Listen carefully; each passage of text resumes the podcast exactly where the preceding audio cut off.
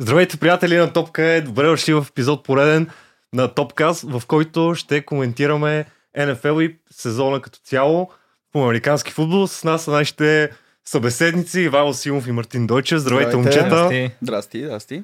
Като цяло имаме много какво да говорим за този сезон. А, може би трябва да покриеме най-основните неща. Сигурно ще изпуснем нещо. Вие може да коментирате това, което ще изпуснем. Момчета, викам да предлагам да започнем от Супербола, отзад напред малко. Вие доволни сте от Супербола? Ще ти кажа веднага къси отговор. Не, не съм доволен. За съжаление, това, което се случи, беше... Реално не мога да кажа, че не беше хубав матч. В смисъл, матчът беше много добър и много дефанзивно настроен.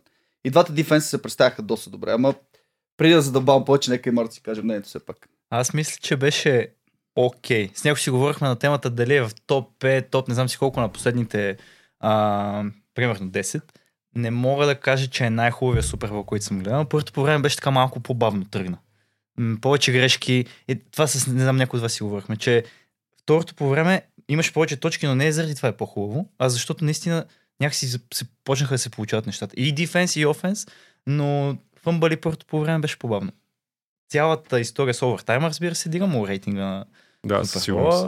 И в чуя ясно, що не е. Ме, реално, по принцип, сега, второто по време, това, което беше много важно, това, което се случи за мен лично, а, беше контузията на Дре Гринвол. В смисъл, след това нещо, вече почнаха пасовете през средата да минават много повече. Самите Тази Канзас- контузия беше Да, малко за първи път някой се контузва, докато не е в игра и къса Хилес. Еми, било е писано в картите. Сега какво да Къса радост. на Хилес ли? Аз не видях след Да, Да. да. скъсана Хилес, докато не играе на терена от радост. Еми, може би ще е следващия Аран Роджерс, ще се оправи бързо и така, чакаме го до година. Но мисълта ми беше, че просто цялото нещо, второто по време, беше слабостта в центъра на защитата. Той е много добър в комбинация с Фред Уорнер. В смисъл, те си като братя буквално. Знаят си Да. всяко едно движение, което ще направят. И вече когато Канзас почнаха да играят трипл опшена, което тотално слага лайнбекерите ти в мис адвантич за четене на ръна паса или пък квотербек ръна, нещата вече заспаха за Канзас в офенс. И сега не мога да го, да го кажа, че само това е причината, но Анди Рид е много добър треньор. В смисъл на него на полувремето му е това му е но- достатъчно. Те Да. половин час. Всъщност за квотербек да има 9 ръна по време на матч и да запише 60 и няколко, сега по спомен говоря, 60 и няколко ярда. И 6 мисля. Да, повече дори от рънингбека. М- Това е, може би е нещо доста голямо. Ми, те показаха реално. Показаха Найнърс в началото, че всъщност ранинг гейма срещу тях не вървеше. Ранинг гейма на Канзас не вървеше. Абсолютно. Имаше, мисля, че Чейс Янг направи два сака още в първата четвърта, ако не се лъжа. Мисля, че един имаше Армстед, един Чейс Янг и още някой. Общо три сака мисля, че направиха. Окей, да. По статистика, както Два са на. Чейс Янг, не знам Да. дали бяха в първата четвърта. Окей. на 95% съм сигурен. А, само по себе си първото по време беше, може би, повече от страна на Найнърс домини, домини, доминантно, но а, нямаше риск в играта на Кал Шанахан. Видя се изневеността на един млад квотербек, който те първа ще става добър в НФЛ. Има много мнения по въпроса за това нещо. Може после да го говорим, но а, абсолютно нормално е да се случва това и съответно ти затова си взел Макафри, затова плати тази цена за Макафри, за да можеш да даваш топката. И докато ръна ти върви, играеш ръна. Добре, а Марто, примерно според тебе, Макафри, нали, а, 49ers използваха Макафри по всевъзможен начин.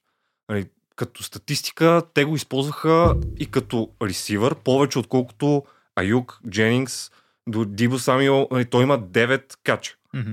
А, 80 ярда рънинг, 80 ресивинг. А, това по някакъв начин на... не е изненада за Чивс. Не Абсолютно. трябваше ли по някакъв друг подход да се, на... да се тръгне в този матч? Според мен, ако нещо не е изненада за Чив, в случая Макафри, и ти продължаваш да успяваш да вземеш 160 и там колкото ярда от него, Мгм. с толкова таргети, с толкова ресепшени, това е, това е най-доброто ти оръжие. Защо не го ползваш? Според мен, още гледайки по-назад в а, сезона, в който направи а, над 1000 ръшенки, над 1000 ресивинг, той беше единственият човек в он- онзи офенс на Пантърс. Мгм. Не си спомням друго име, така да ми хване окото тогава. Мгм. В а, Niners по същия начин ти имаш един толкова а, комплексен човек. Човек, който може да а, пробие, да тръкне, да джукне, да, да хване. Да, но не го ли очакват? Ами очакват го и, и въпреки това виждаш, Се че получава. носеше много... А, в смисъл, и те са ключови плейове. В смисъл не просто, защото ние гледаме някакви статистики, брой ярдове, брой кечове, ама едно е да хванеш на трети за 6, друго е да хванеш на а, първи за 20, нали? Смисъл, Да, да, да, абсолютно. тези Абсолютно 6 така. ярда са абсолютно различни. Така че от тази гледна точка, ако аз съм а, на позицията да избера на, в ръцете на кой да сложа топката, ако опитам да стане с Макафри и стане с Макафри, продължавам. Защо не? Да, съгласен съм. Просто аз си мислех нали, от гледна точка на това, че Чив са го очаквали по някакъв начин. Да, получи се. Обаче да не би... Смятам, че е по-окей да използваш и другите си оръжия повече. Някакси не, не видяхме много от Дибо, не видяхме много от Аюк. А, за мен е интересна темата, когато се готвиш за един такъв матч. Очевидно най-важният матч в кариерата на 90% от тия играчи. Може би някои от тях пак ще са на Супербол и така нататък. Но когато като треньорски екип се а, готвиш за този матч, ти, зна... ти си чив за речене. И ти знаеш, че Макафри, каквото и да направиш, не можеш да го ограничиш до това да няма никакъв а, ефект върху играта. Дали нагласиш дефенса си така, че а, окей, нека вземе топката и да го спрем там, където можем да го спрем, или се карваш all-in, да речем, на това да го спреш изцяло, дали го дабл тимваш. И въобще е много интересна тази динамика. А, или от другата страна имаш, примерно, Травис Киоси, да речем, който какво правиш за да го спреш, за да не хване топката? Нали? Адресираш ли го това като проблем или го решаваш на втори ниво? Казваш, добре, нека хванем, нека вземем 5 ярда, ние ще го такванем след това. Или казваш, окей, ще го дабл кавърнем. Или Макафри искаме да не тича през средата. Как точно адресираш, кои рискове решаваш да поемеш и кои не? И то всъщност тук и в това, което спомена за Анди Рид, тези аджисменти на халфа, той казва, окей, вървим тази част от играта, ще инвестираме малко повече, за да спрем тази част. И тук всъщност идва силата, според мен, на Анди Рид, това, че той много правилно може да прецени къде точно да преразпредели ресурсите. Добре, според вас, Анди Рид или Кайл Шенхен? О, За теб с- ми е ясно. Не, не, доказано е. Смисъл, а, ако говориме като за по-добрият треньор в момента, колкото и да ме боля, аз много си обичам Кайл Шанахан, обаче Анди Рид е доказвал многократно, че е по-добрият треньор. В смисъл, може би един от най-големите факъпи на Кайл Шанахан беше с Атланта. В смисъл, това 28 на 3, това ще боли много ще време Ще винаги? това някога. Това е, не знам, в смисъл, това е един от най-великите обрати ever. И в, за съжаление това, което ще кажа, е, че Кайл Шанахан в големи матчове просто не рискува. И може би това беше причината ние в първото по време, въпреки че водехме по точки, да не направиме повече точки от това, което се очакваше. В смисъл 10 на 0 беше на полувремето, което аз по никакъв начин не ми беше спокойно на полувремето. А, ние водиме, но на мен не ми е спокойно. абсолютно. Да, Абсолютно. определено след, след този, мисля, срещу не. този отбор няма как. Добре, как, Два позишена, това са Да. секунди. да, смисъл. това нищо не е, но всъщност не беше много резултатен Супербол. Да. И за, виждаме втория Супербол в историята, който завършва като цяло в овертайм. И първия, който завърши по новите правила, Мгм, нали, които ги мгм. вкараха. Сега видяхме едни такива след матча конференции нали, на някои играчи, които казаха, че не са били наясно с правилата. За, вие какво мислите по въпроса? За мен това ми звучи много странно, някой в България да е наясно, пък а, отбор, който отива, вярваме ли на това нещо или... Ами аз съм малко скептичен. Но Честно защо се оправдаваш по този начин? Ами не знам. Не знам защо се оправдаваш по този начин. Това е... А и другото, което е, двама играчи са го казали. Смисъл, Да, двама играчи го казват, което ми звучи малко странно. но един е в лигата от страшно много години. Смисъл, това за мен е непрофесионално да, да се изкажеш по този начин. Сега, дали той е пропуснал нещо някъде, дали е бил сигурен в знанията си, дали не знам, наистина не знам какво се случва, но това са двама играчи. Ние по тия двама играчи не може да съдиме. Мисля, те играят и на позиции, в които а, малко повече се изискват сблъсъци, отколкото мислене. Са, така си е, пичове. Така е, Интелигентни момчета. Да, Не съм... Макар, Ама че- е завършил Харвард. Кайл Юшчек е от Хавърд, да, това Да. е абсолютно така. Заедно с Райан Фицпатрик са двете, може би, най-големи имена, които са завършили някога Харвард. Играли и в играли NFL. в НФЛ, разбира се. Е, то това е, да. Да. А, тъм, не знам защо се случи от цялото това нещо. Ако върнем лентата назад, може би някъде през сезони трябвало да им бъде обяснено, защото отдавна се знае, че те ще са Супербол контендери. Даже аз имах една теория, че първия матч срещу Рейвънс, т.е. през сезона матча срещу Рейвънс, казвам го като първия матч. Първия, добре, окей. Да, казвам го като първия матч, защото аз си мисля, че тогава ние не показахме абсолютно пълния си потенциал с идеята, че се Точно, да. прогнозираше Това, тези което два отбора. да. Да. Тези два отбора да са на Супербол. И съответно, може би запазихме малко, а, за да го покажем на, на самия Супербол. Та, знае се, че ние ще отидем на плейофи, знае се, че ние може би ще стигнем до Супербол в някакъв много висок процент. Хубаво е било да, да се изкоментират с всички тия неща или най-малкото тестви си играчите дали го знаят. Да, и това, което сега мога да, да не съм много точен в изказването, но доколкото видях Китъл, нали, пък каза, че те никога не са коментирали какво ще стане, ако отираме на овертайм. А пък от друга страна, четох изказване на Снит от mm-hmm. Chiefs, който казва, че от, в тренинг кемпа, който са започнали нали, подготовката, от тогава всеки ден се е говорило какво да правим ние, ако отидем в овертайм. Нали, И оттам остава едно такова усещане, дали 49ers са имали правилната подготовка за този Супербол или дали Анди Рид просто е вложил много повече усилия в това. Че Аз са мисля- получили сценария по-рано. Аз Съвсем. мисля, че а, тук има един момент на това как подготвяш отбора си по принцип. Той не, е само, не се свежда само до Анди Рид, а целият екип. Да, е- първо, дали имаш нуждата ти редовно да а, преговаряш основите на играта с а, отбора си. Защото четох, мисля, че ставаше въпрос за Чивс, мина ми през фида просто, а, че всяка седмица от плейофите, по време на мисля, че е вторник, а, вторничната тренировка в частта с видеоподготовката, всяка седмица те са им обяснявали на ново правилата за овертайм.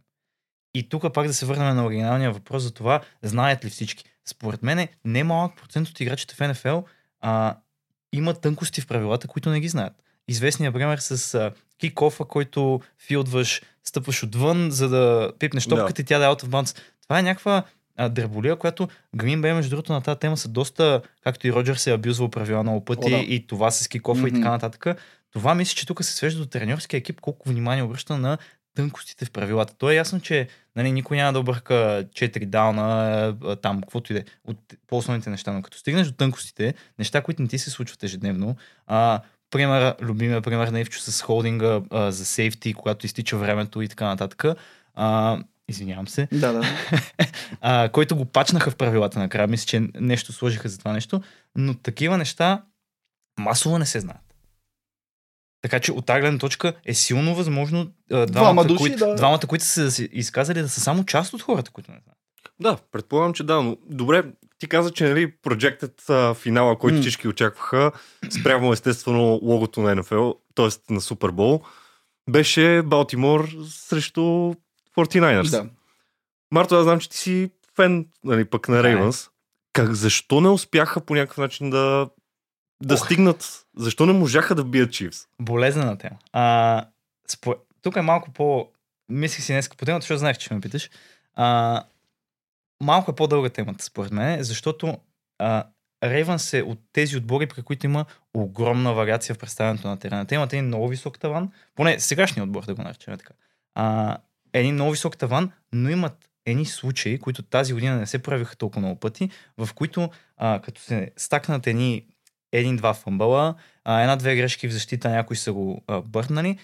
Играчи, които са all pro калибър, играчи, които такава грешка ти не можеш да очакваш, че ще допуснат, като се връщат такива 3-4 в матча и всичко заспива. И тъй като а, очакванията се насъбраха, почна да се говори пак Ламар, то е слабак, то ранинг бек, не знам си какво. Слабак с Да, да. MVP. Да, почти unanimous пак, 49 от 50, но Да. а, както и да е, това е отделна тема, ще стигнем до там, но според мен, ако този матч се изиграе 100 пъти, Ревенс няма да загубят повечето пъти. В смисъл, м- според мен беше един ден, в който играеш срещу един изключителен отбор и ти трябва да си на едно изключително ниво. И когато фъмбълнеш на първия ярд, а, Ламар трябва да комплитва към себе си, защото протекшена малко се това пропука. беше Велико уникално. беше. Да, в смисъл, когато се съберат много такива неща, ето, както Ламар хвана топка, така тя може да е пик много лесно. Тези а, случайни, да ги наречем неща, ще има а, някакъв ретърн от а, а, пънт или така нататък. Ако изгледате загубите на Рейвънс през сезона, изключая последния матч срещу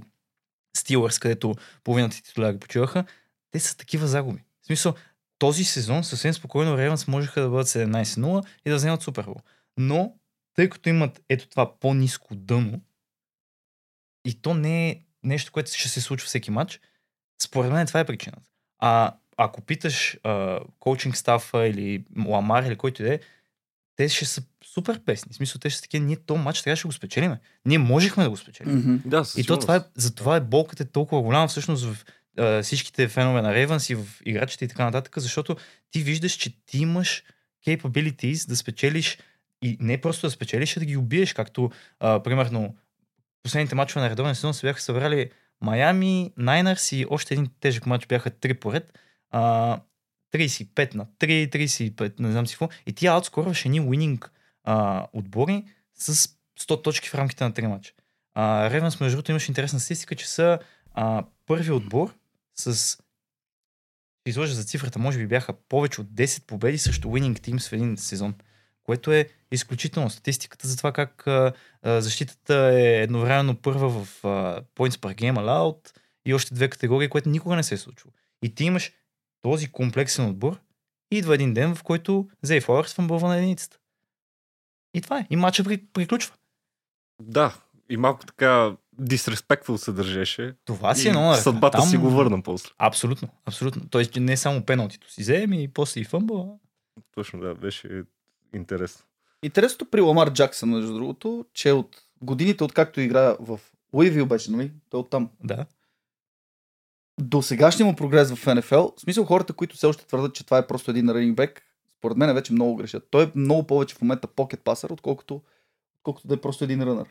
И а, това нещо, според мен, аз съм много голям фен на Харбол като треньор, дори на двамата братя. Винаги съм. Сега ще ги гледаме един срещу друг даже. Абсолютно, което е малко болезнено за мен, защото последния път, като ги гледах един срещу друг, Плака. Па, плаках, да. Реално това беше първия път, който плаках. И така. Неделя беше втория май. Не, беше третия. Третия. Беше А, да, третия. да, да, всъщност, Втория да, беше забравих. предишния път от Канзас, като паднахме, да.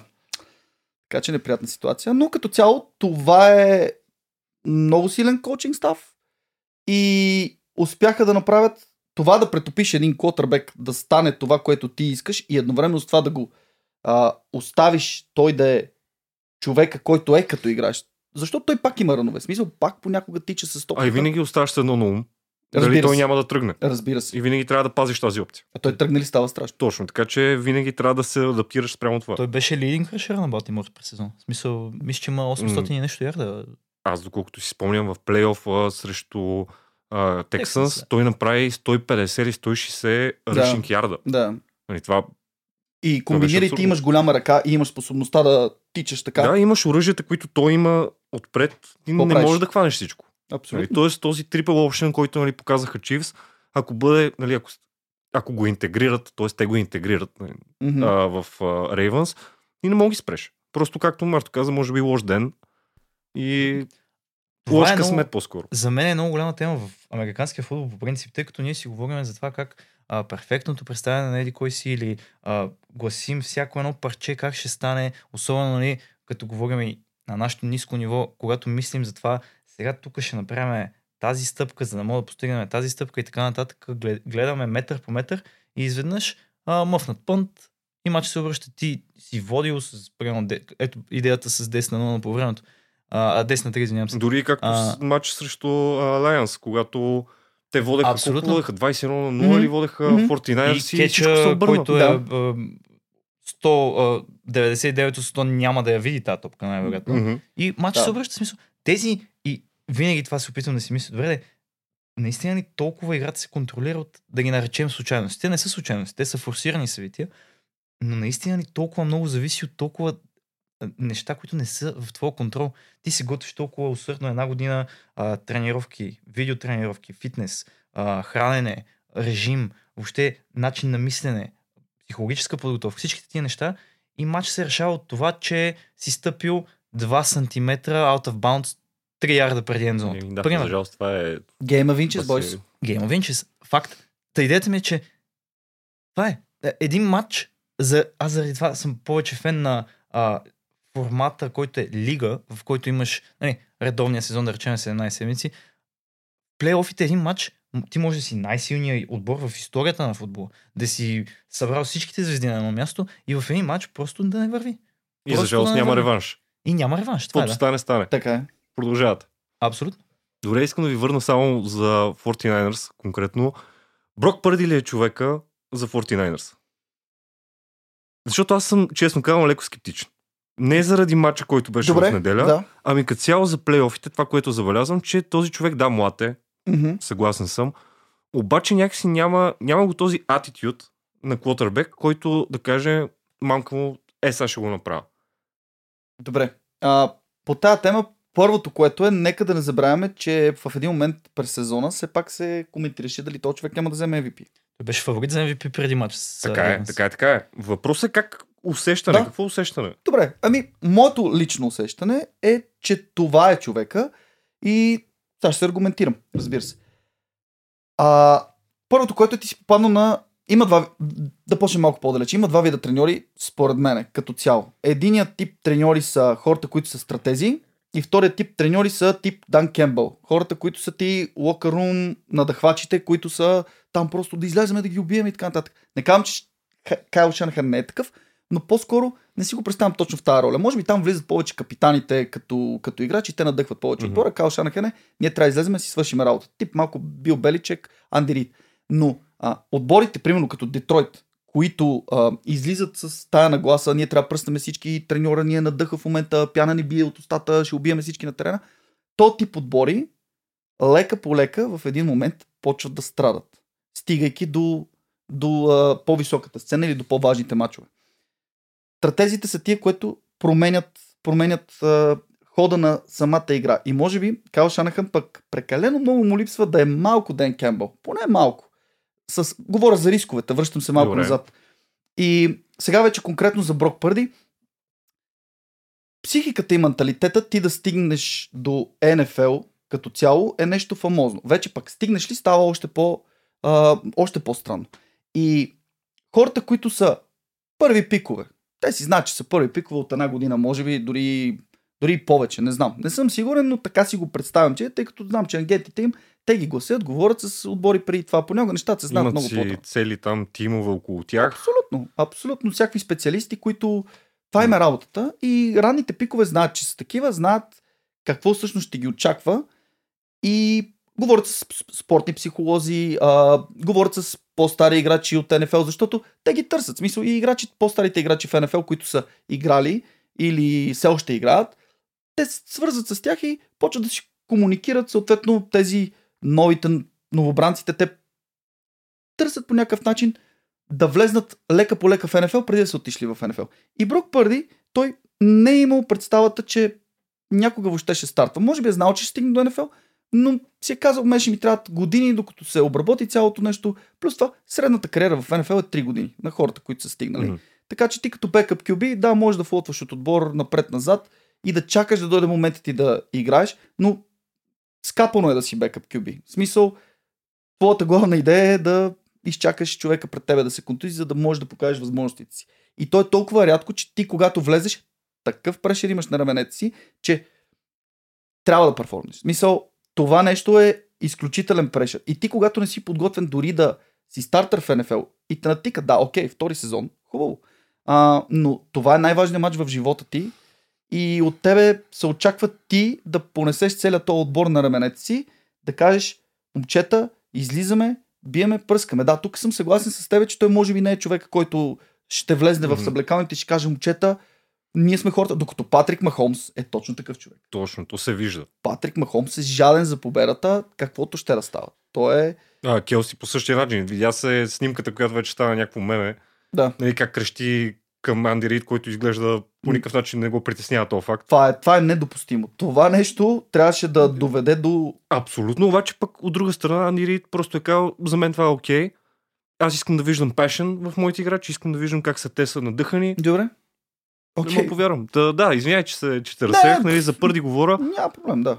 А, той ли е човек? а, Той, той е човека и сега ще кажа защо всъщност е човек. Аз нали, малко така по-далече почнах.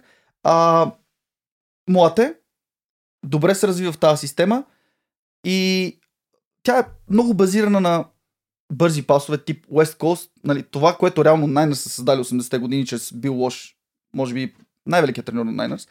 А, виждаме много моушени преди снапа на топката. Също това ме връща на темата с Кришчен Макафри. Ти знаеш, че топката ще отиде при Кришчен Макафри, но има толкова много неща, които се случват в бекфилда, че ти не си сигурен. Всъщност не знаеш къде ще отиде. Не знаеш къде ще отиде. Да. И то това е този начин да играеш офенс е много подходящ за Котърбек стил Брок Пърди. И сега хората, които нали, са хейтери и казват, е, ма то е заради на Кайл Шанахан системата, ти трябва да си много специфичен тип човек, за да разбереш тази система как работи, защото тя е сложна. А Кайл Шанахан е перф- перфекционист. Аз съм сигурен, че той говори точно като бил Лош, как е говорил едно време на Монтана, правиш 5 ярда дроп и хикс ресивърът ти ще е отворен на този пост. В смисъл, по този начин ти така можейки да виждаш играта преди да се случва, защото има едно известно клипче с Кайл Шанахен, в което той отива при страничния съдя и казва, виждаш ли, мисля, че е срещу Green Bay мача и казва, виждаш ли корнербека, който покрива Китъл. Китъл сега ще направи аут трасе и корнербека ще го холде. Гледай го това нещо. То точно така се случва и съдята хвърля флага. Тоест, това ме навежда мисълта, че Шанахан е точно такъв вид перфекционист. Те са една много силна школа. Той, Маквей и, и кой беше още бяха заедно кочвали в Redskins? Не си спомням. А, а и, и Макданиелс мисля, че, че е също от тази школа. Да, и да. И Вижда графиката, няма спомням кой беше трети. Еми, стакнали са се там много да, хора. беше със сигурност имаш още един, четири човека бяха, ама са кой беше? Въпросът е, че е имало много стар пауър тогава, но те всичките са били супер А млади. този Мат Лефлер, не беше той? Може би. Мисля, да, беше да, той. да, да, да, той, той е Мисля, човек. беше Той е той. човек. Той е човек. И от, от това дърво ти излизат трима-четирима треньори. Също да не забравяме бащата на Кал Шанахан, който реално е бил страхотен треньор. Но това е човека, стига да работят, да продължават да работят с Кайл Шанахан. Според мен просто Брок Пърди има много високо футболно IQ и трябва малко повече менталитета, чисто като лидер да се оправи. То това е малко, малко или се раждаш с него, или го нямаш, обаче може да се научи. В смисъл може да се научи до степен такава, която да, да вярват хората в тебе. И с малко повече опит и чисто технически правейки нещата, ще се случат. Имаше два, може би, плея, на които имаше wide open ресивери по време на Супербол, но той реши да хвали по-късната опция, защото според мен Кал Шанахайн е казал, търсиме комплишени, хвърляй пасове, искаме да владеем топката, искаме да владеем времето и не рискуваме. Аз искам да дам един малко по-друг за Брок Пърди, от гледна точка на а, как, биха, как биха гледали на него, може би комбинацията от хед коуч и GM или въобще целият бек офис, да го наречем. Ти имаш един квотербек, който може би оценяваш доста високо със сигурност. В Смисъл, този човек те е завел до Супербол, кандидат за MVP е бил някъде през сезона и така нататък, постига някакви добри резултати. Има някакви съмнения в него, а, както във всеки един квотербек. Но ти го оценяваш между 1 и 100 на някаква висока цифра. Имаш два варианта. Един вариант е да кажеш, окей, продължаваме с него.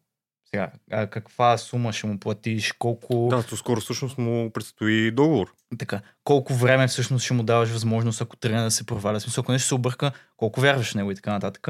Но ти, ако кажеш, тръгваме по другия път, колко често ще намираш някой по-добър на сходна цена. Нали? Абсолютно Мисля, да, съгласен. можеш да сплаш да кеш на някой, който сега ще е free agent, не знам, може би къзнат ще е free agent, примерно. Той е, да. И А, и примерно да дадеш голямата турба с пари за някой, който знаеш, че може би ще бъде оценяваш го, че ще бъде по-добър, може би, но поемаш риска. Нали? А, защо не застрелят Путин? Нали? Mm. Да, какво ще дойде след него е, е проблема. Да. И тук е горе-долу същото. Ти може би знаеш, че можеш да намериш по-добър, но рискуваш прекалено много. да, факт, ето, могат да вземат Ръсъл Уилсън, който също май ще да бъде Ти какво мислиш по темата да А, вземем а... Значи по темата за Ръсъл Уилсън кефти тичане, кефти подаване, Еми, кефти беше. имения. беше, това ми е мнението. Беше. За него е беше. А, човека наистина в златните си години, когато играеше в Seahawks, беше много голям проблем. Ние трябваше да играем срещу него два пъти в годината, че и понякога трябваше и на плейофи. И наистина беше много трудно да се справи с този човек. А, той сам по себе си не е някакъв физически много стабилен. В смисъл, той е древничък, доколкото знам, 80 може би. Нещо такова. Да, древничък е. И много му беше малко трудно да виждам всичките тия лайнмени, като се изправят така нататък. И той затова така си беше направил стила на игра с много ролове, с а, м- много тичане. И като цяло имаше в бекфилда винаги Маршон Линч. В смисъл, този човек, той, за всички фенове на а, а, Patriots, а, за съжаление, знаете, да, какво се Петрият случи. имат доста фенове. Да, ако му бяха дали този рън, тогава нямаше да има Брейди още един Супербол. Той, Но- ако не беше так, Рул, ако не беше това, ако не беше това. По принцип, да, ама то това е винаги ако. То това е спорта. Смисъл, винаги ще Така е, има да, едно ако. е. и Тези Винаги... ще- малки случайности. Абсолютно. И хората, хората винаги на такива работи ще се нерват. Смисъл, аз наистина този супербол, че го изгубихме, си го изгубихме, защото просто ни натиграха. Това е. И това е, това е много ме успокоява, между другото, че натиграха ни. Това е, не мисля, че съдите по някакъв начин са били зле, не мисля, че... Да, окей, имаше, имаше грешки от две страни. Ма това е спорт, смисъл, случват се тия работи. Така че, по темата за Котрабека, нали, ако трябва да е някой друг, аз съм фен на котрабеци, които не са рукита, но в момента не виждам някой, който ще се впише по-добре, пък и не знам каква цена ще платим. Смисъл, до сега Точно договор това е, това е въпрос, защото той е все още на руки договор. 870 хиляди взима, да. Точно, а пък сега какво ще иска? Те се шегуваха, че той живее под найем и, и така. И не може да си То в позволи. Сан Франциско. Ходи с градския. Е, да, ма пак добре, защото този а, Дани Дев... Не, по кой беше този? Не, Дани Девит. Не, Дани Девит. Как се казваше? Как беше? бе? Томи, мисля, че се казваше. Томи Девит. Томи Девит. Абе нещо. Примерно, да. Сета, Абе, този от на, Giants на. Giants. Той, той се хвалеше, че живее с техните. Нали, няма проблем. Да. Ама то, италианците, те са си малко така. Те са си... Да, добре, окей, да се върнем. А, Да. Говорим, нали, чисто хронологично, окей, плейофите. За да започнем от там. Някакви изненади за някой според вас имаше ли или това беше най-очакваното, като изключиме Рейвънс, там вече го покриваме. Да. Но от другите мачове като цяло, Тексанс излязоха с руки Котърбек, който показа уникални завидни способности. Лайонс отидоха и спечелиха плейоф. М. А, нещо друго да отличите като, като представяне на най- отборите. най-очевидната може би е загубата на Eagles, която Да, съгласен може би не беше толкова очаквана, но пък тенденцията беше надолу за Eagles и сякаш беше естествения завършек на това, което се случваше преди това. Аз не очаквах, честно казано. За мен беше повече изненада, може би. А, и като изключиме това, всичко останало като че ли сякаш беше логично. А, Пакърс имаха странен сезон, който завърши пак толкова странно. В смисъл, Абсолютно, да. След като победиха Cowboys. интересни, по-скоро не толкова а, изненади в плейофите, колкото интересни матчове в плейофите. А, големи, да не ги наричаме чак големи обрати, но резултати, в които изведнъж гледаш, окей, един можещ отбор, сега ще го затвори този матч, всичко приключва и така нататък. Два плея, всичко приключва. И това не беше един матч. В смисъл, Да, точно. беше, И, а- а, Лайонс срещу Рамс беше една точка, мисля, че беше разликата в а, плейофите. абсолютно И смисъл. бяха много интересни. Плейофите наистина много повече ми харесаха. На мен, чисто казвам, Супербол не ми хареса чак толкова. Обаче плейофите бяха уникални. за да, така, да, да разширим картината малко повече, а, тази година и може би миналата, има една тенденция, в която сякаш започва да се губи малко качество в нападенията. А, все по... Да не ги наричам ниско резултатни матчове, но на места сякаш няма тази консистентност, която да бъде а, едни и същи отбори а, доминират, водят, а сега има малко разместване, повече изравнение на силите, но аз по-скоро мисля, че това не е заради а, това, че отборите са еднакво силни, а по-скоро са еднакво слаби. И на фона на сезона, плейофите бяха много Да. по-качествени, така да ги наречем като мачове. Да, но пък примерно Долфинс, които направиха рекордната победа срещу Бронкос, там трета седмица ли беше, кога беше, нали, 70 на 20.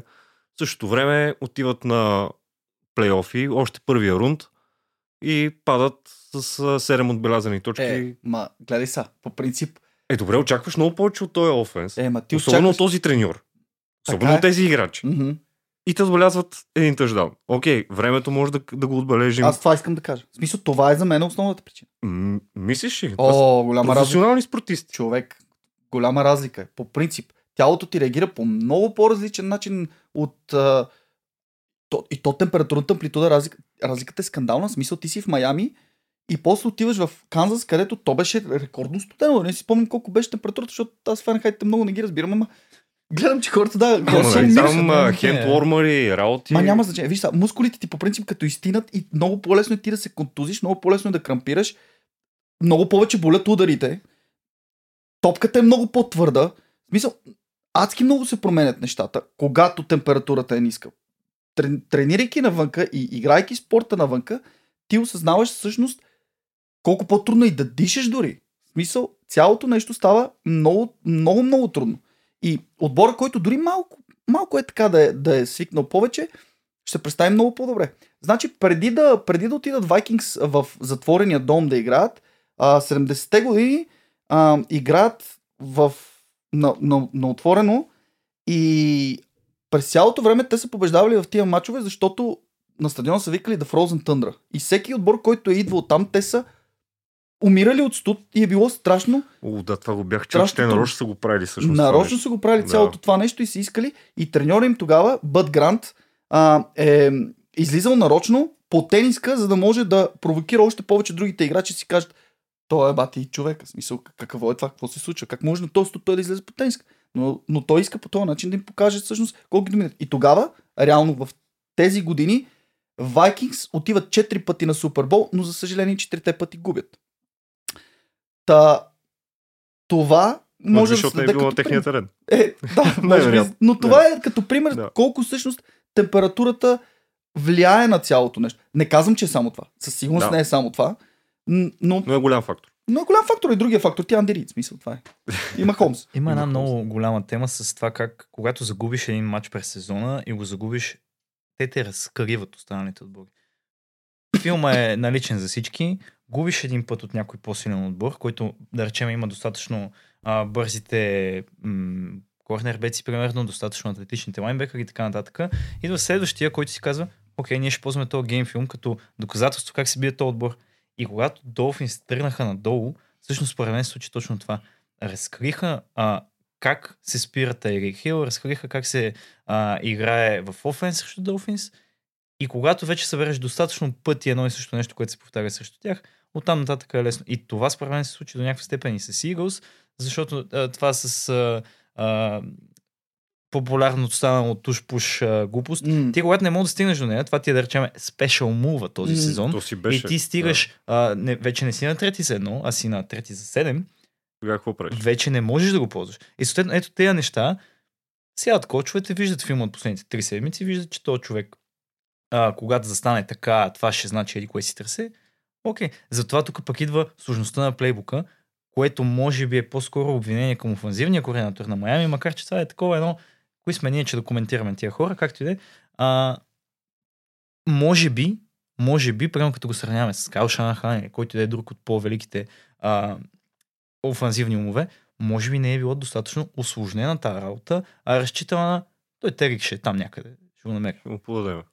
А По добре. темата само, извинявам се. окей, окей, Просто по темата, нека да не забравяме все пак, че Терик Хил е играл за Анди Рид. Смисъл, той, той е от хората, които най-добре знаят какво И всъщност всеки път преди всеки един матч с Чивс, всеки път си казва, е, сега ще видите вие, сега Да. ще ви го върна и всеки Да. път падат. Да, Като Стефан Дик с Чипс. Абсолютно, смисъл, просто е реално. нелепо. Всеки път си им се надъхва и всеки път пада. Но добре, окей, ти подхвана темата за, за Eagles. Аз, а, честно казано, смятам, че следващия сезон Eagles ще имат много големи проблеми. Просто защото това, което видяхме последните матчове, се усеща едно огромно напрежение в съблекалнята, поне и това, което те казват, че има много разногласия. А, е, AJ Браун мисля, че ще бъде а, free agent. А, тя си се пенсионира. Келси се пенсионира също. А, идеята ми е, очаквате ли да видим тези чиз, които видяхме миналата година, даже не бих казал точно тази година, но миналата година, а, или а, започва един процес на ребилд между тях.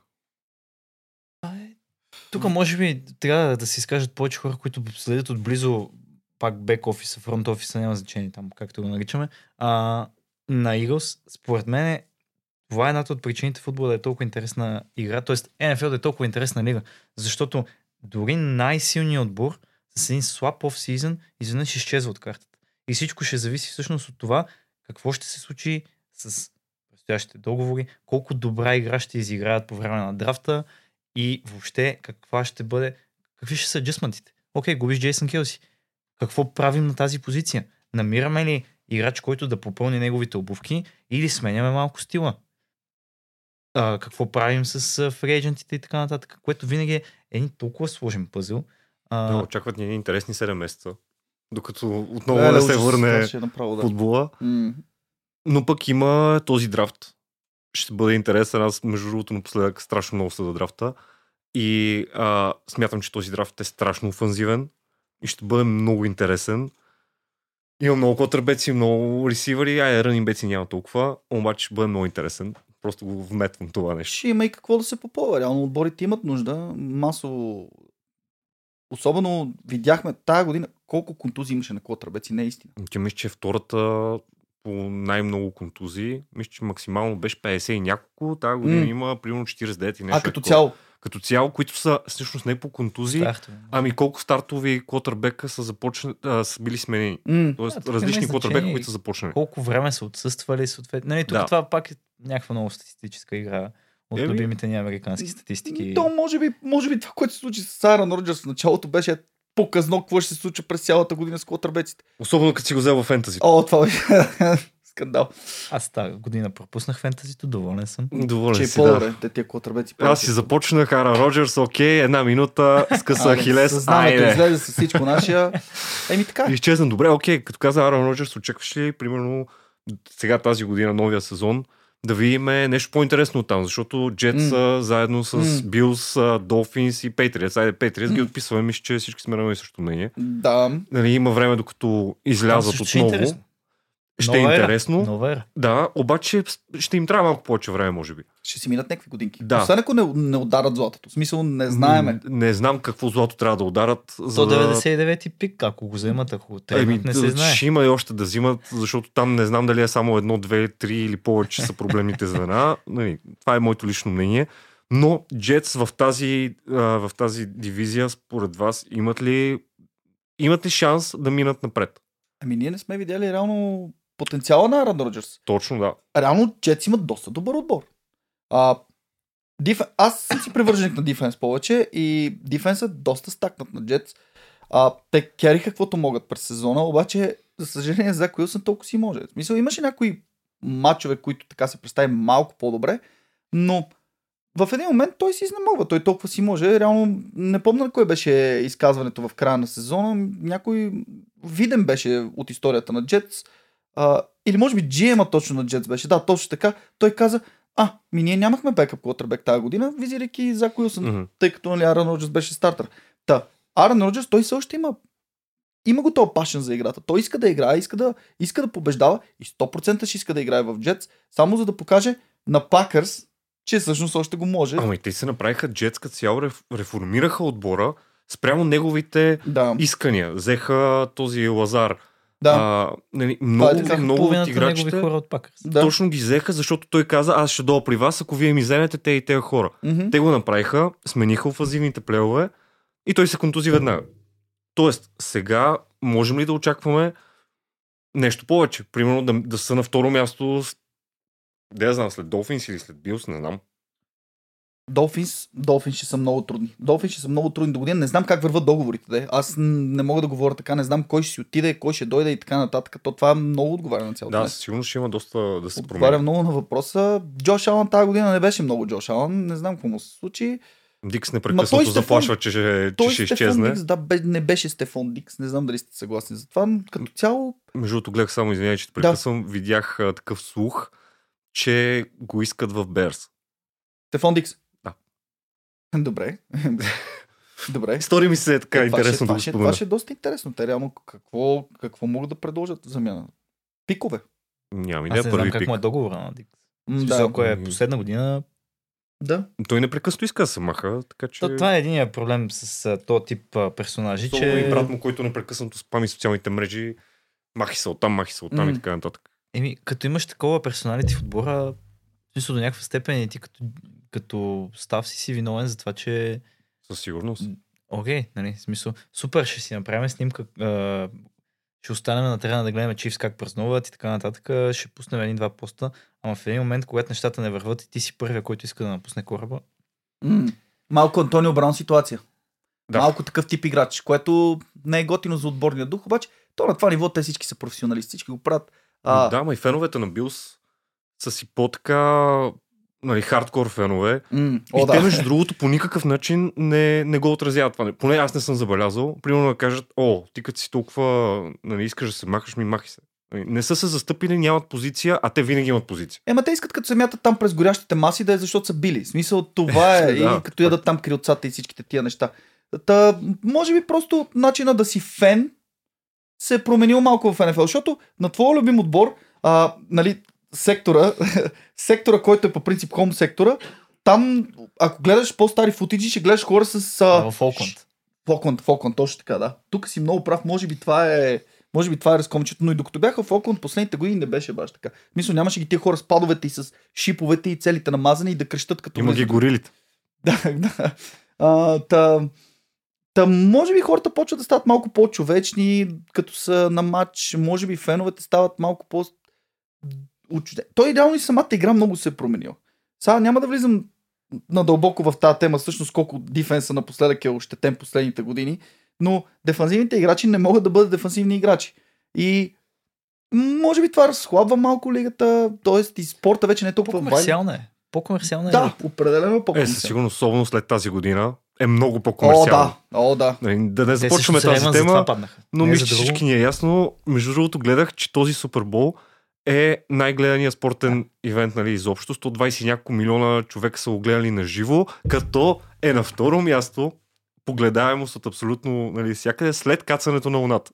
да, е А, абсолютно. това става въпрос за американския пазар, предполагам, защото М. примерно с финала на столното футбол. Да, да, да, 100% за Да, да, да, да, Говорим американския. за американския пазар. Да, да. Така че, да, както каза, социалният аспект се повече и повече прогресира. Почва, да, почва да става малко, по, малко по-меко, малко по...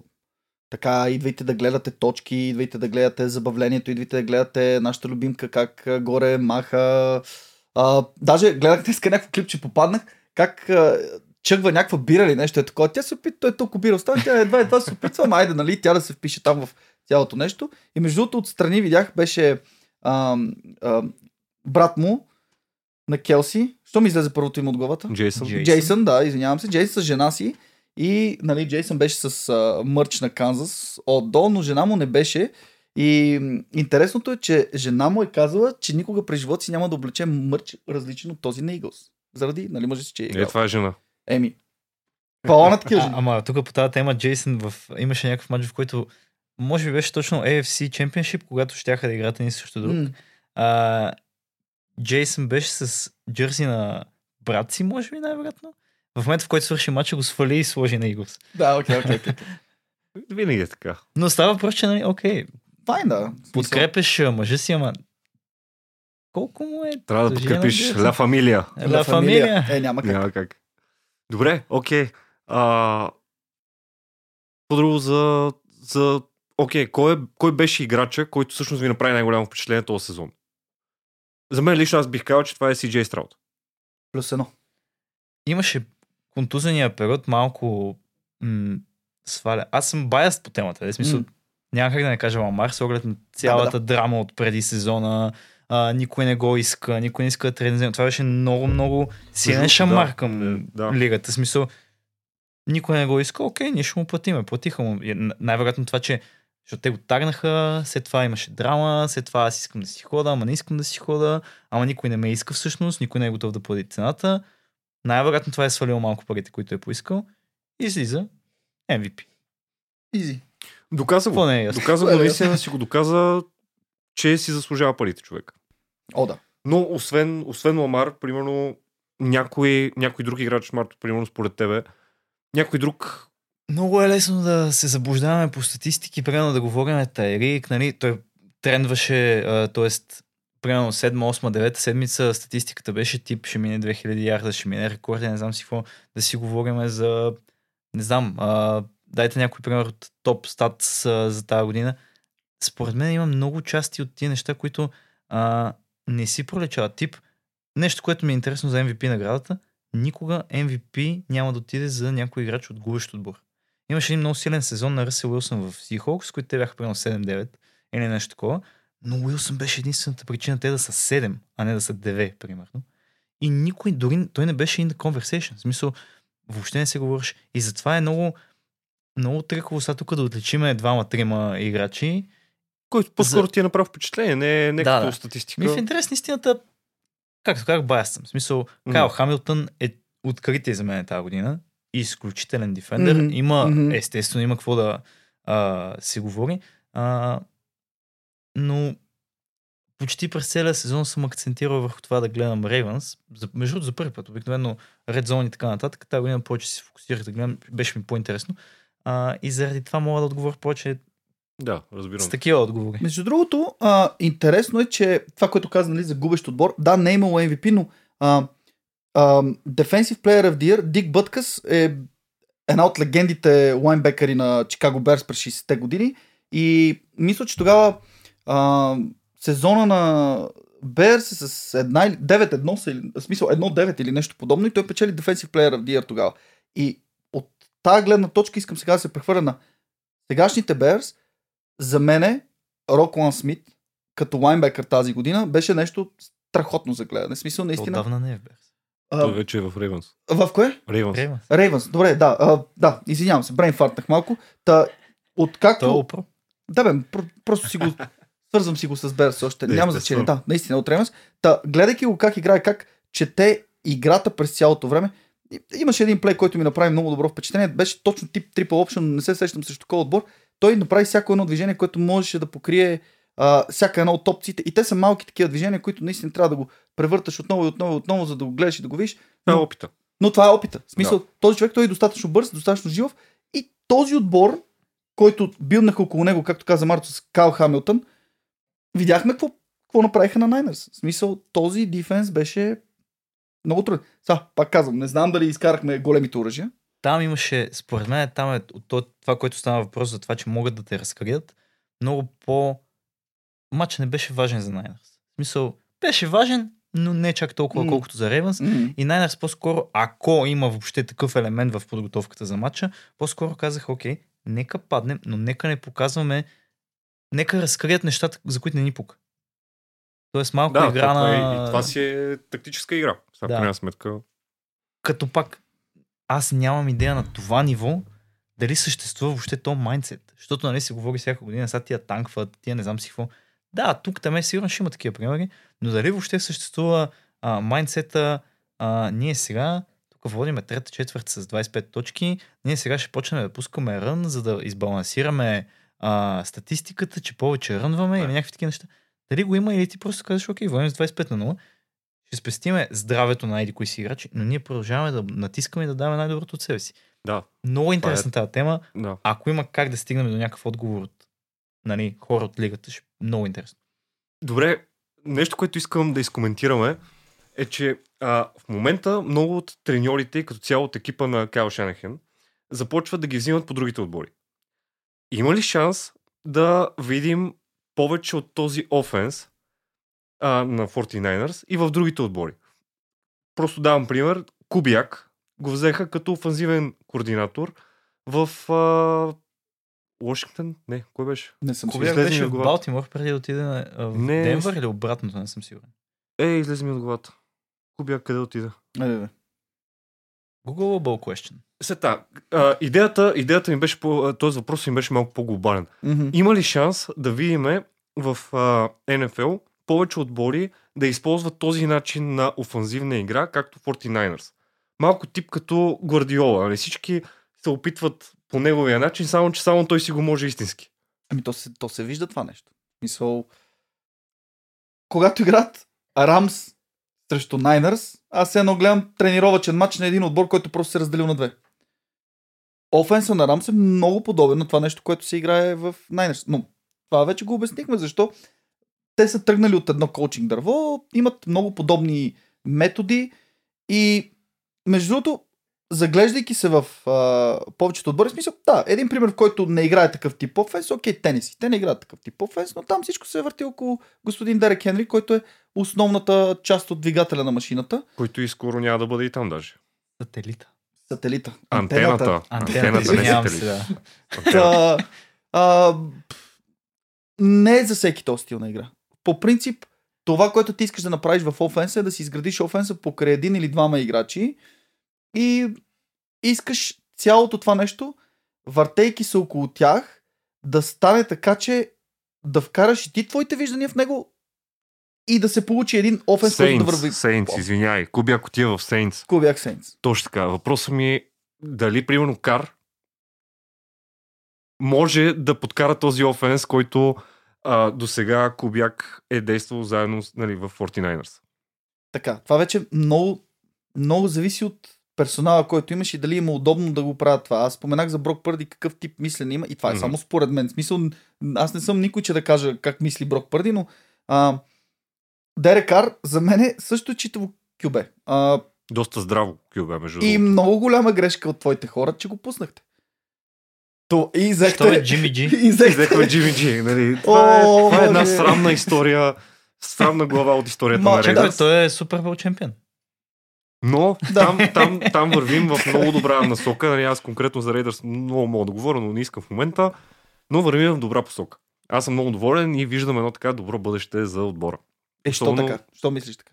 Еми, заради първо Антонио Пирс, Добре. който а, създаде атмосферата в този отбор. Започнахме с, а, мисля, че една или две победи. М, Махна се Макданиелс, сакнаха Джимми Джи мгм. и стартиращо QB ни беше човек, който взехме от драфта в четвърти рунд, мисля, че, М. или нещо подобно, трети или четвърти рунд, който нямаше грам представа какво прави. А, изведнъж Антонио Пирс а, замества главен треньор, който няма никакъв опит в това.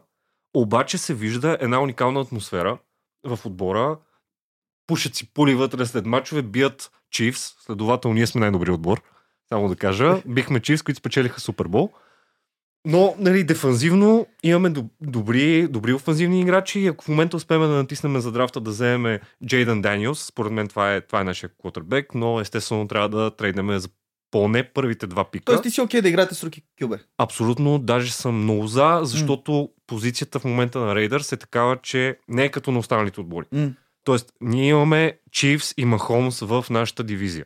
Тоест, ние трябва, ако искаме нещо да направим, ние трябва по някакъв начин да намерим котърбек, който да може да се про- противопостави, да бъде близък, не е толкова добър, не е по-добър, ами поне да бъде близък до това, което е Махомс. За да може да се противопоставим на Чивс в момента. Нали, ако бяхме в дивизията на Бъканиърс и на останалите, Да. да. дето Бъканиърс спечелиха 9 на 8 и минаха, нали, спечелиха си групата, окей. Там можеш да пробваш някакви други варианти. Но тук ние търсиме котърбек. Ако може този котърбек, който драфнем да бъде евентуално толкова добър, колкото или поне малко, окей, по-слаб от Махомс, но да може да се противопостави, малко тъпо ми звучи колкото Махомс да, да, Да, по принцип, дефенса на, дефенса на Chiefs, едно руки кюбе ще яде много бой от този дефенс. Разбираш ли? И това е, може би, минуса на... Онлайна не е лош. Един ребилд не става за един драфт. Не става, да. И мисля, че в момента дефенса го оправихме. Дефенса е добър. Не е най-добрия, не е 49ers, Мгм. не е Балтимор, съгласен съм, но е добър. Имаме някакви офанзивни играчи, които добре се справят. Нали, Деванте Адамс, който ти хубаво взимаш Деванте Адамс, обаче кой да му подаде на този човек? Няма кой да му подава. За какво го взимаш? Помисли обаче за ситуацията, в която трейдваш. Не знам кой пик са Raiders. 13. 13. Представи си, че трейдваш 10 места нагоре. Абсолютно. Това ще ти струва Много. а, един крак и две ръце.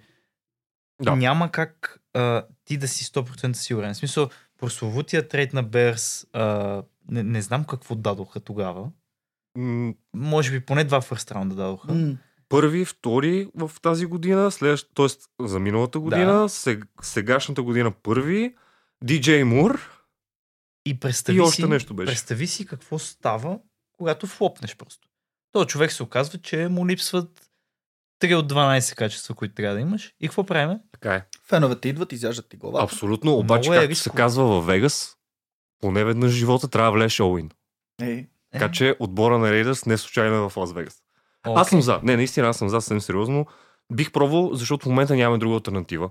Другата ти вариант е да вземеш Кърк Къзенс, примерно, или най-големия ми кошмар а, Ръсел Уилсън, да го вземеш и след това да драфнеш, примерно, Боникс или този Макарти, който беше другия, и евентуално да се учат след него за две години, което според мен не е опция. Според мен имаш тук много, много важния елемент на това, че ти не бързаш. В смисъл ти току-що си се релокирал в нов стадион. Със сигурност нямаш такъв прешер това да стане тази година. Феновете имат търпение в момента. Ти си в нов град, ти сега билдваш. Да, искаш да построиш печеливш отбор, но ти не искаш да спечелиш Супер Бол тази година. Да, да, да, не говоря ти искаш, искаш. Поне да стигнем нещо да направим. иска Но- да... Но да идеята е, бият че Махомс. Давам Да, пример да, с. Texans. Е, е. Давам пример с Texans. Те бяха толкова зле преди 2-3, не знам колко години. Направиха един-два трейда. Перфектният трейд с Дешон. И на база на тия пикове, които се върнаха, ще ми е много интересна на таблица. 100% някъде има какво са взели за Дешон Уотсън и какво те първа ще взимат и така нататък. И в момента ти виждаш един стабилен отбор, защото ти говориш за квотербека, говориш как ни трябва един човек, който да ни изнесе.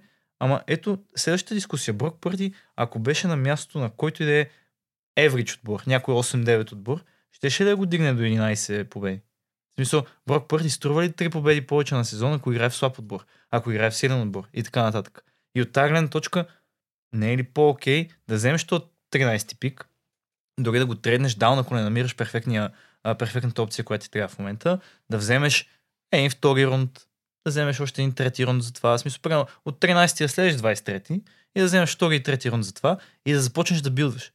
Да. Аз, аз лично не съм много запознат с тази година с а, кой излиза от колежите, колко е силен драфт, защото това също има значение. Кога решаваш да ребилднеш, какво е поколението. Обаче не е ли по-добре да не рискуваш Оуинс един квотербек? Брок Пърди е седми рунд. Мистер Ирелевант. В смисъл, нужно ли е да се набиеш, за да вземеш втория пик? Не знам, ще видим. Интересно е. Честно казвам, нали, това си е... Всеки си има мнение там по въпрос. Абсолютно да. Да, а, не знаеш как е. Нали, даже не си спомням кой беше пикнат а, преди Махолмс в драфта. Някой квотербек беше пикнат преди това, който е някакъв траш квотербек. Е, мисля, че точно пример с това. Разбира се, пример, да. А, избягам беше- името. Да, а, който нали, просто са го отминали, просто защото никой не е вярвал в него. М. Нали, да, с- аз лично вярвам, че в момента този така съм доста по-заинтересован там за този драфт конкретно. Смятам, че има първите три рунда ще бъдат котърбеци и трите са уникални котърбека. Така че, така че ще видим. Ще видим. В, мен, в колежа са уникални квотербеци. знам твоето мнение, Да. но ще видим. Ще видим, интересно. Добре, да. А, не, виж, тук сега аз казвайки, нали, че съм против руки квотербеците, когато излезе някой като CJ, си затварям устата. Смисъл, това, ма това е страхотен талант. Смисъл, това е атлетичност, това е а, хъса за победата, това е човек, който е спокоен, това е завършен квотербек а, и имаш елемента на изненадата, защото ти си го гледал само в колежа как бие някакви лимонски отбори от а, две дивизии по-надолу от него или някакви, които програмата им е просто такава, че футбол е там, за да привличат някакви деца като цяло, за да може да се въртат там едни схеми с пари в колежа, то там е голям ужас, но ам, просто не е толкова силно като в НФЛ. Не е толкова едно... Имаш и повече време да задържиш топката, Да, което е също много да, важно. но другото, което е примерно в а, колежа, няма нито един отбор, който да играе under center quarterback. Всеки един отбор играят шотгън или пистол формации, които са с квотербека, стоящ по-назад от центъра и получаващ топката там. А, хубавото на това нещо е, че виждаш кога могат да додат да ударят и когато си квотербек стил CJ Stroud, това, което правиш просто в такава ситуация, изтегляш се напред, тичаш и край. Но той иска от сега, може би, да го изчисти това нещо от играта си, тъй като не е баш най-големия рънър, но прави го, но може би иска да го изчисти от играта си. Виждате, какви бомби хвърля. Смисъл, този човек, той има ръката да го прави това нещо, има топките да го прави това нещо, защото ти да си руки и да И да постигнеш всичките рекорди, които той постигна. Абсолютно. Да фърляш тия, тия бомби срещу защитници, които, между другото, ти наредиш ли си на линията на скримиджа, те всичките знаят, че си квотербек от, от дефенса и почват чисто вербално да те атакуват. Те искат да ти влезат в главата още преди матча, идват, бутат те, говорят ти глупости. Публиката, целият стадион те хранат. Много е трудно ментално това нещо. Мисъл, никой от нас дори не може да млад представи. човек със сигурност. Абсо... Той, Психиката той не направо има. мисъл, той е на 20 години. Да. Така че да. Ми супер, да, ще видим. То- Този драфт, според мен, самия офсизън ще бъде много интересен, между другото. Наистина, както всяка година, може да очакваме нещо голямо. И Това е част от шоуто, реално. Ще се върне ли Том Брейди? не. това, това днес го видях в, в X, X Twitter. Нали? О, то кърми да фрок няма да ми вземе. Точно, да, аз го видях да, нали, ще се връщаме, но нали, естествено няма да се върне. Те казват, че това е догадка, че ще се връща да коментира или нещо, нещо такова. Да мисля, че има договор за коментатор. Е, Май да, той, май той си купи една част от Raiders и май ще да купи още по-голяма част сега от Raiders. Ми, той само ходи и купува отбори. Кои бяха? Бирмингам. Бирмингам. Бирмингам ги купи. Ходи, искам това, искам това и си купува. Какво да прави? Това е модерно. Има си пари, огажда си. Абсолютно това. Добре, очаквания за другия сезон. Какво очаквате да видите първо от вашите отбори? Първо ти Марта. Ух, аз много мраза да дам прогнози за Рейвенс. Не, не първо, как, какво очакваш да видиш ти? А, истината е, че тази година с Харбол Монкен като офензивен координатор, който между другото свърши страшна работа, и Макданиелс като дефанзивен координатор, който сега го взеха за хед коуч на Сиатъл, а, беше много добро трио в коучинг став. Сега ще видим Зак Кор, който мисля, че е на 34 примерно или нещо такова, М. как ще се справи, влиза през отбора. Така че дефенса няма какво толкова да се промени. А, а, Патрик Куин ще се промени. В смисъл, това е променили латерално. А, да видим дали ще го ресайнат, какво ще се случи. Той малко започна да Плавно се говори. надяваш да го задържат. По-скоро да, смисъл, страхотно долу. В смисъл, един е, Абсолютно. един е first team all другия е second team. М, Изключително долу покриват си, Страшни пре, предават си нещата, както и да е, но става въпрос, че той започна да пуска постове от вида на Балтимор са страхотен отбор. Пожелав... Не, не, не, не е казал пожелавам им, но а, в Закор Балтимор намери страхотен заместник на Макданиелс. Така че очаквам там нещата да се развиват в грешната посока, но няма толкова много а, хора, които да напуснат. Ще е интересен драфта. Според мен е, а, GM на Балтимор е изключителен. В смисъл, създава от нищо нещо всеки път. Ще видим как ще е драфта и проблема е а, колко ще е труден шеджула. Като първи играеш с Chiefs, играеш с а, Texans, играеш с а, не знам кой е, а, Buffalo всъщност е последния. М, Дивизията е а, не искаш. Не искаш да играеш в дивизията. 6 мача с Steelers, които всеки път излизат на кръв. А, Кливланд, които Дешон Уотсън, не Дешон Уотсън няма значение. В смисъл там положението е тегаво. А, и Бенгалс, които тази година бяха по-слабички, ама да речем, че Ма пак, в смисъл тази дивизия, три от И отборите, три изключителна от дивизия. четири се... и от тази гледна точка ти напред. имаш 6 мача, които може си 6-0, може си 0-6. м, Смисъл. Да, да, да. И И програмата ще е трудна. Играеш срещу всички първи отбори. От тази гледна точка очакването ми е за някакъв, някакъв fifth seed. В смисъл, най-вероятно няма да вземат дивизията. Не е за друго, а просто защото ти, ако играеш 10 трудни мача, вероятността да почнеш да губиш е много по-голяма. Ти можеш да си по-добър от всеки един от тези 10 Да, отбора, всичко може да стане. ама рано или късно ти си изморяваш. Смисъл, няма как Ядеш и бой, да. ядеш бой, а, ще видим там конкретно как ще наредят програмата и така нататък, защото това е пак още една от тия малки случайности на НФЛ, която също е супер важна, но пак очаквам много труден сезон. Ще видим Ламар дали ще успее да повтори тия неща, ще видим Добинс ще успее ли най-накрая да направи един сезон като хората. От тази гледна точка пак интересен сезон за Рейвънс и се надявам най-накрая да се стигне до момент, в който отиваш на плейофи и играеш матч, в който а, няма Special Teams touchdown, а, няма нали, срещу Рейвънс, защото сме виждали и за. Рейвънс Special Teams touchdowни. Да, така е. А, и виждаш един структуриран матч, в който наистина, ако ти си по-добър отбор, печелиш. Защото това сега ще просочи супер драматично. Състава на Рейвънс тази година е по-добър състава на Чифс тази година. Абсолютно, аз съм съгласен с това. А, така че от тази гледна Завършен точка, отбор. това ми е очакването за Рейвънс. За лигата всичко е толкова динамично, толкова много неща. Ние ще видим колко трейда ще има на драфта, защото очаквам тази година да има повече активност. Мгм. Не знам, то и другото, че на какви цени ще обявят на съответните пикове. Но е а, сезон, който ако има сценаристи, ще има трипит, според мен. Махомс ще му дадат четвъртата и така нататък. интересно, да. ще почнат сравненията с Монтана М, ще То предложи ли. Келси на това, Да. на Тейлор Свифт и така нататък. Нейното От име не го гледна казва. точка. Какво? Нейното име не се казва. Забранено. Извинявам се, Разбрах, че по се. българските среди се забранява това име. Извинявам се, искрено. А, ще има ли пръстен, няма ли да има пръстен? Ще има ли четвърта титла? От тази гледна точка, нали, Канзас очевидно Анди Рид остава, няма причина там нещо да се развали. Бъфало дали Джош Алън ще стигне пак пика, който имаше, това е в FC. В NFC какво става с Eagles? Ще ги бъде ли няма ли? ги бъде? По-скоро ще тръгнат надолу. Cowboys, вечния регуляр сезон фаворит. Там не очаква много. Ивчо ще каже за Найнер след малко какво очаква. м. Силно възможно е да се повтори Супербол, между другото. Аз не, не, нали, това е очевидно някаква една, ед, 1% прогноза, ама възможно е според мен. Първо ти. Ми, аз когато почнах да гледам футбол, горе-долу NFC беше доминантната страна. Там всичко, което се случваше, бяха отбори, които просто премазват и доминират. В момента не е така, защото Марто е сега. А, докато въобще изброяваше отборите в неговата дивизия, които аз точно това се замислих, в смисъл Бенгалс, Браунс, Рейвънс, Стилърс, а е Стилърс, хубаво, добре, нали? Стюърс говори, че ще взема Джастин Филдс. Което ще е доста интересно. Това ще Това е е окей. интересно, Да, да. е. Да. Ще е интересно, наистина. Не, има, понякога историята ни показва, че има котърбеци или въобще като цяло играчи, които а, малко по-късно в кариерата си и при смяна на отбор започват всъщност да играят и им допада много Да. повече коучинга, допадат им се отборниците. Те са милион причини. Но конкретно за това, което очаквам от Niners, сега. А, първо, трябва да се види какво ще се прави с парите тази година, какво ще правим с Cap Space. Не знаеме кой какви пари ще иска, знаете много добре колко пари всъщност някои от топ играчите взимат в този отбор и че те не са малко. Е, Сега 50 100 лева на матч. и две бири.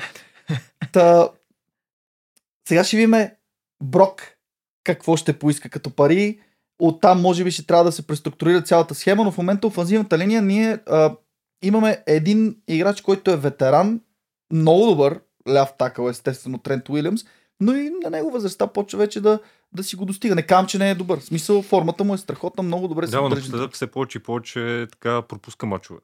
Да, ма това е По абсолютно. различни причини. Дори между другото не са толкова injury related. Нали, имаше такива спекулации. Много от за... причините се крият, по принцип. Точно. Да, когато, са, когато са за здравето свързани, се крият и се дават други причини, което нали, си е изцяло друга тема, но а, като цяло не си спомням точно кой матч беше, но беше наскоро, може би срещу а, срещу Детройт май беше. Десният такъл, който игра тогава като стартър, той адски много прешери и сакове допусна да минат през него. А, не си спомням името му дори, защото мисля, че той не беше стартър от началото на сезона, но трябва да се наблегне малко на линията, да се позаздрави. Не казвам, че е зле линията, много добре. То се видя срещу Канзас какви рънове се правиха. Нали, то не е само Макафри. Нормалният зрител, като гледа, той гледа, вижда Макафри и казва, а, той е страхотен. нали? Ми, ако нямаш тази линия отпред, реално ако Cowboys не са имали тази линия отпред 90-те години, нямаше да имат а, тия титли тогава. Така че, то реално и тогава азимната линия, затова се казва The Great Wall of Dallas. Да, смисъл, това са хората, които. Просто а, интересно, че тяхната история също, че най-висок, най-високо пикнати от тях е трети рунд. Всички са, другите са надолу и фри и така нататък. Но да не се отклонявам пак от темата. А, може би в секандарито ще е хубаво да се наблегне на нещо. Не знам дали в драфта ще има някой, който си заслужава за секандарито конкретно, нали, за дефанзивните бекове. Но ето и нещо интересно. Според мен Муди е малко слаб кикър. А, една точка разлика се видя докъде доведе. В смисъл този, този, да, този екстра пойнт се видя докъде доведе. Е, ма и той е млад. по принцип да, но там вече... Ама и там е ментално много силно трябва да се подготвиш за всеки един матч, защото ти знаеш, че... Пак не е като кикъра на Пакърс, този Карлсън, Да, брата на нашия човек. но идеята е, че кикъра в НФЛ е като вратаря в футбол. Ти докато си вършиш работата като хората, никой няма да те хейта, обаче когато се лакаш и край. В смисъл, до там феновете се обръщат срещу тебе. А, това ти идва в повече. Аз няма да забравя преди години, когато а, Тампа Бей дадоха с втория си пик взеха кикър. Целият този прешен му влезе на него в главата, той почна да underperforma, да изпуска кикове, съответно го сакнаха. Агуайо ли беше това? А, а, нещо, Роберто Агуайо, мисля, че се а, казва. го, да, нещо такова беше. Някакъв беше мексиканец такъв. А, та, за Niners очаквам попълнение в секандарите, очаквам управено офанзивната линия, за дефанзивната няма какво да коментирам, там имаме страхотни играчи. Ам, като цяло, това, което очаквам за сезона, може би очаквам всъщност от AFC тази година Балтимор да, да стигнат до Супербол. Мерси. Да, да, не, наистина, наистина го виждам. Виждам го да се случи. Просто в някакъв момент някъде ще се подхлъзнат Чивс. Топа не може. В смисъл, наистина, ако това стане... Видяхте ли логото на до, до година Супербол? Не, Не какви ми цветове са? Не ми харесаха. Ами, така се говори вече, че Chiefs срещу Seahawks. Как си? Така се, така се говори, така е Няма. такива цветни, жълтички работи са сложили. Не знам си така че трябва да направят. скрипрайтерите нещо са измислили, ще видим. Да си върнат Ръсел Уилсън, то това е. Друг вариант Нещо няма. може и да видим. Еми, супер, много ви благодаря хора. Радвам се, че направихме този коментар. И вие споделяйте, харесвайте видеото, коментирайте, ако нещо не ви е харесало това, което сме казали. Преда си фокта в колектив. да, благодаря ви много и до нови срещи.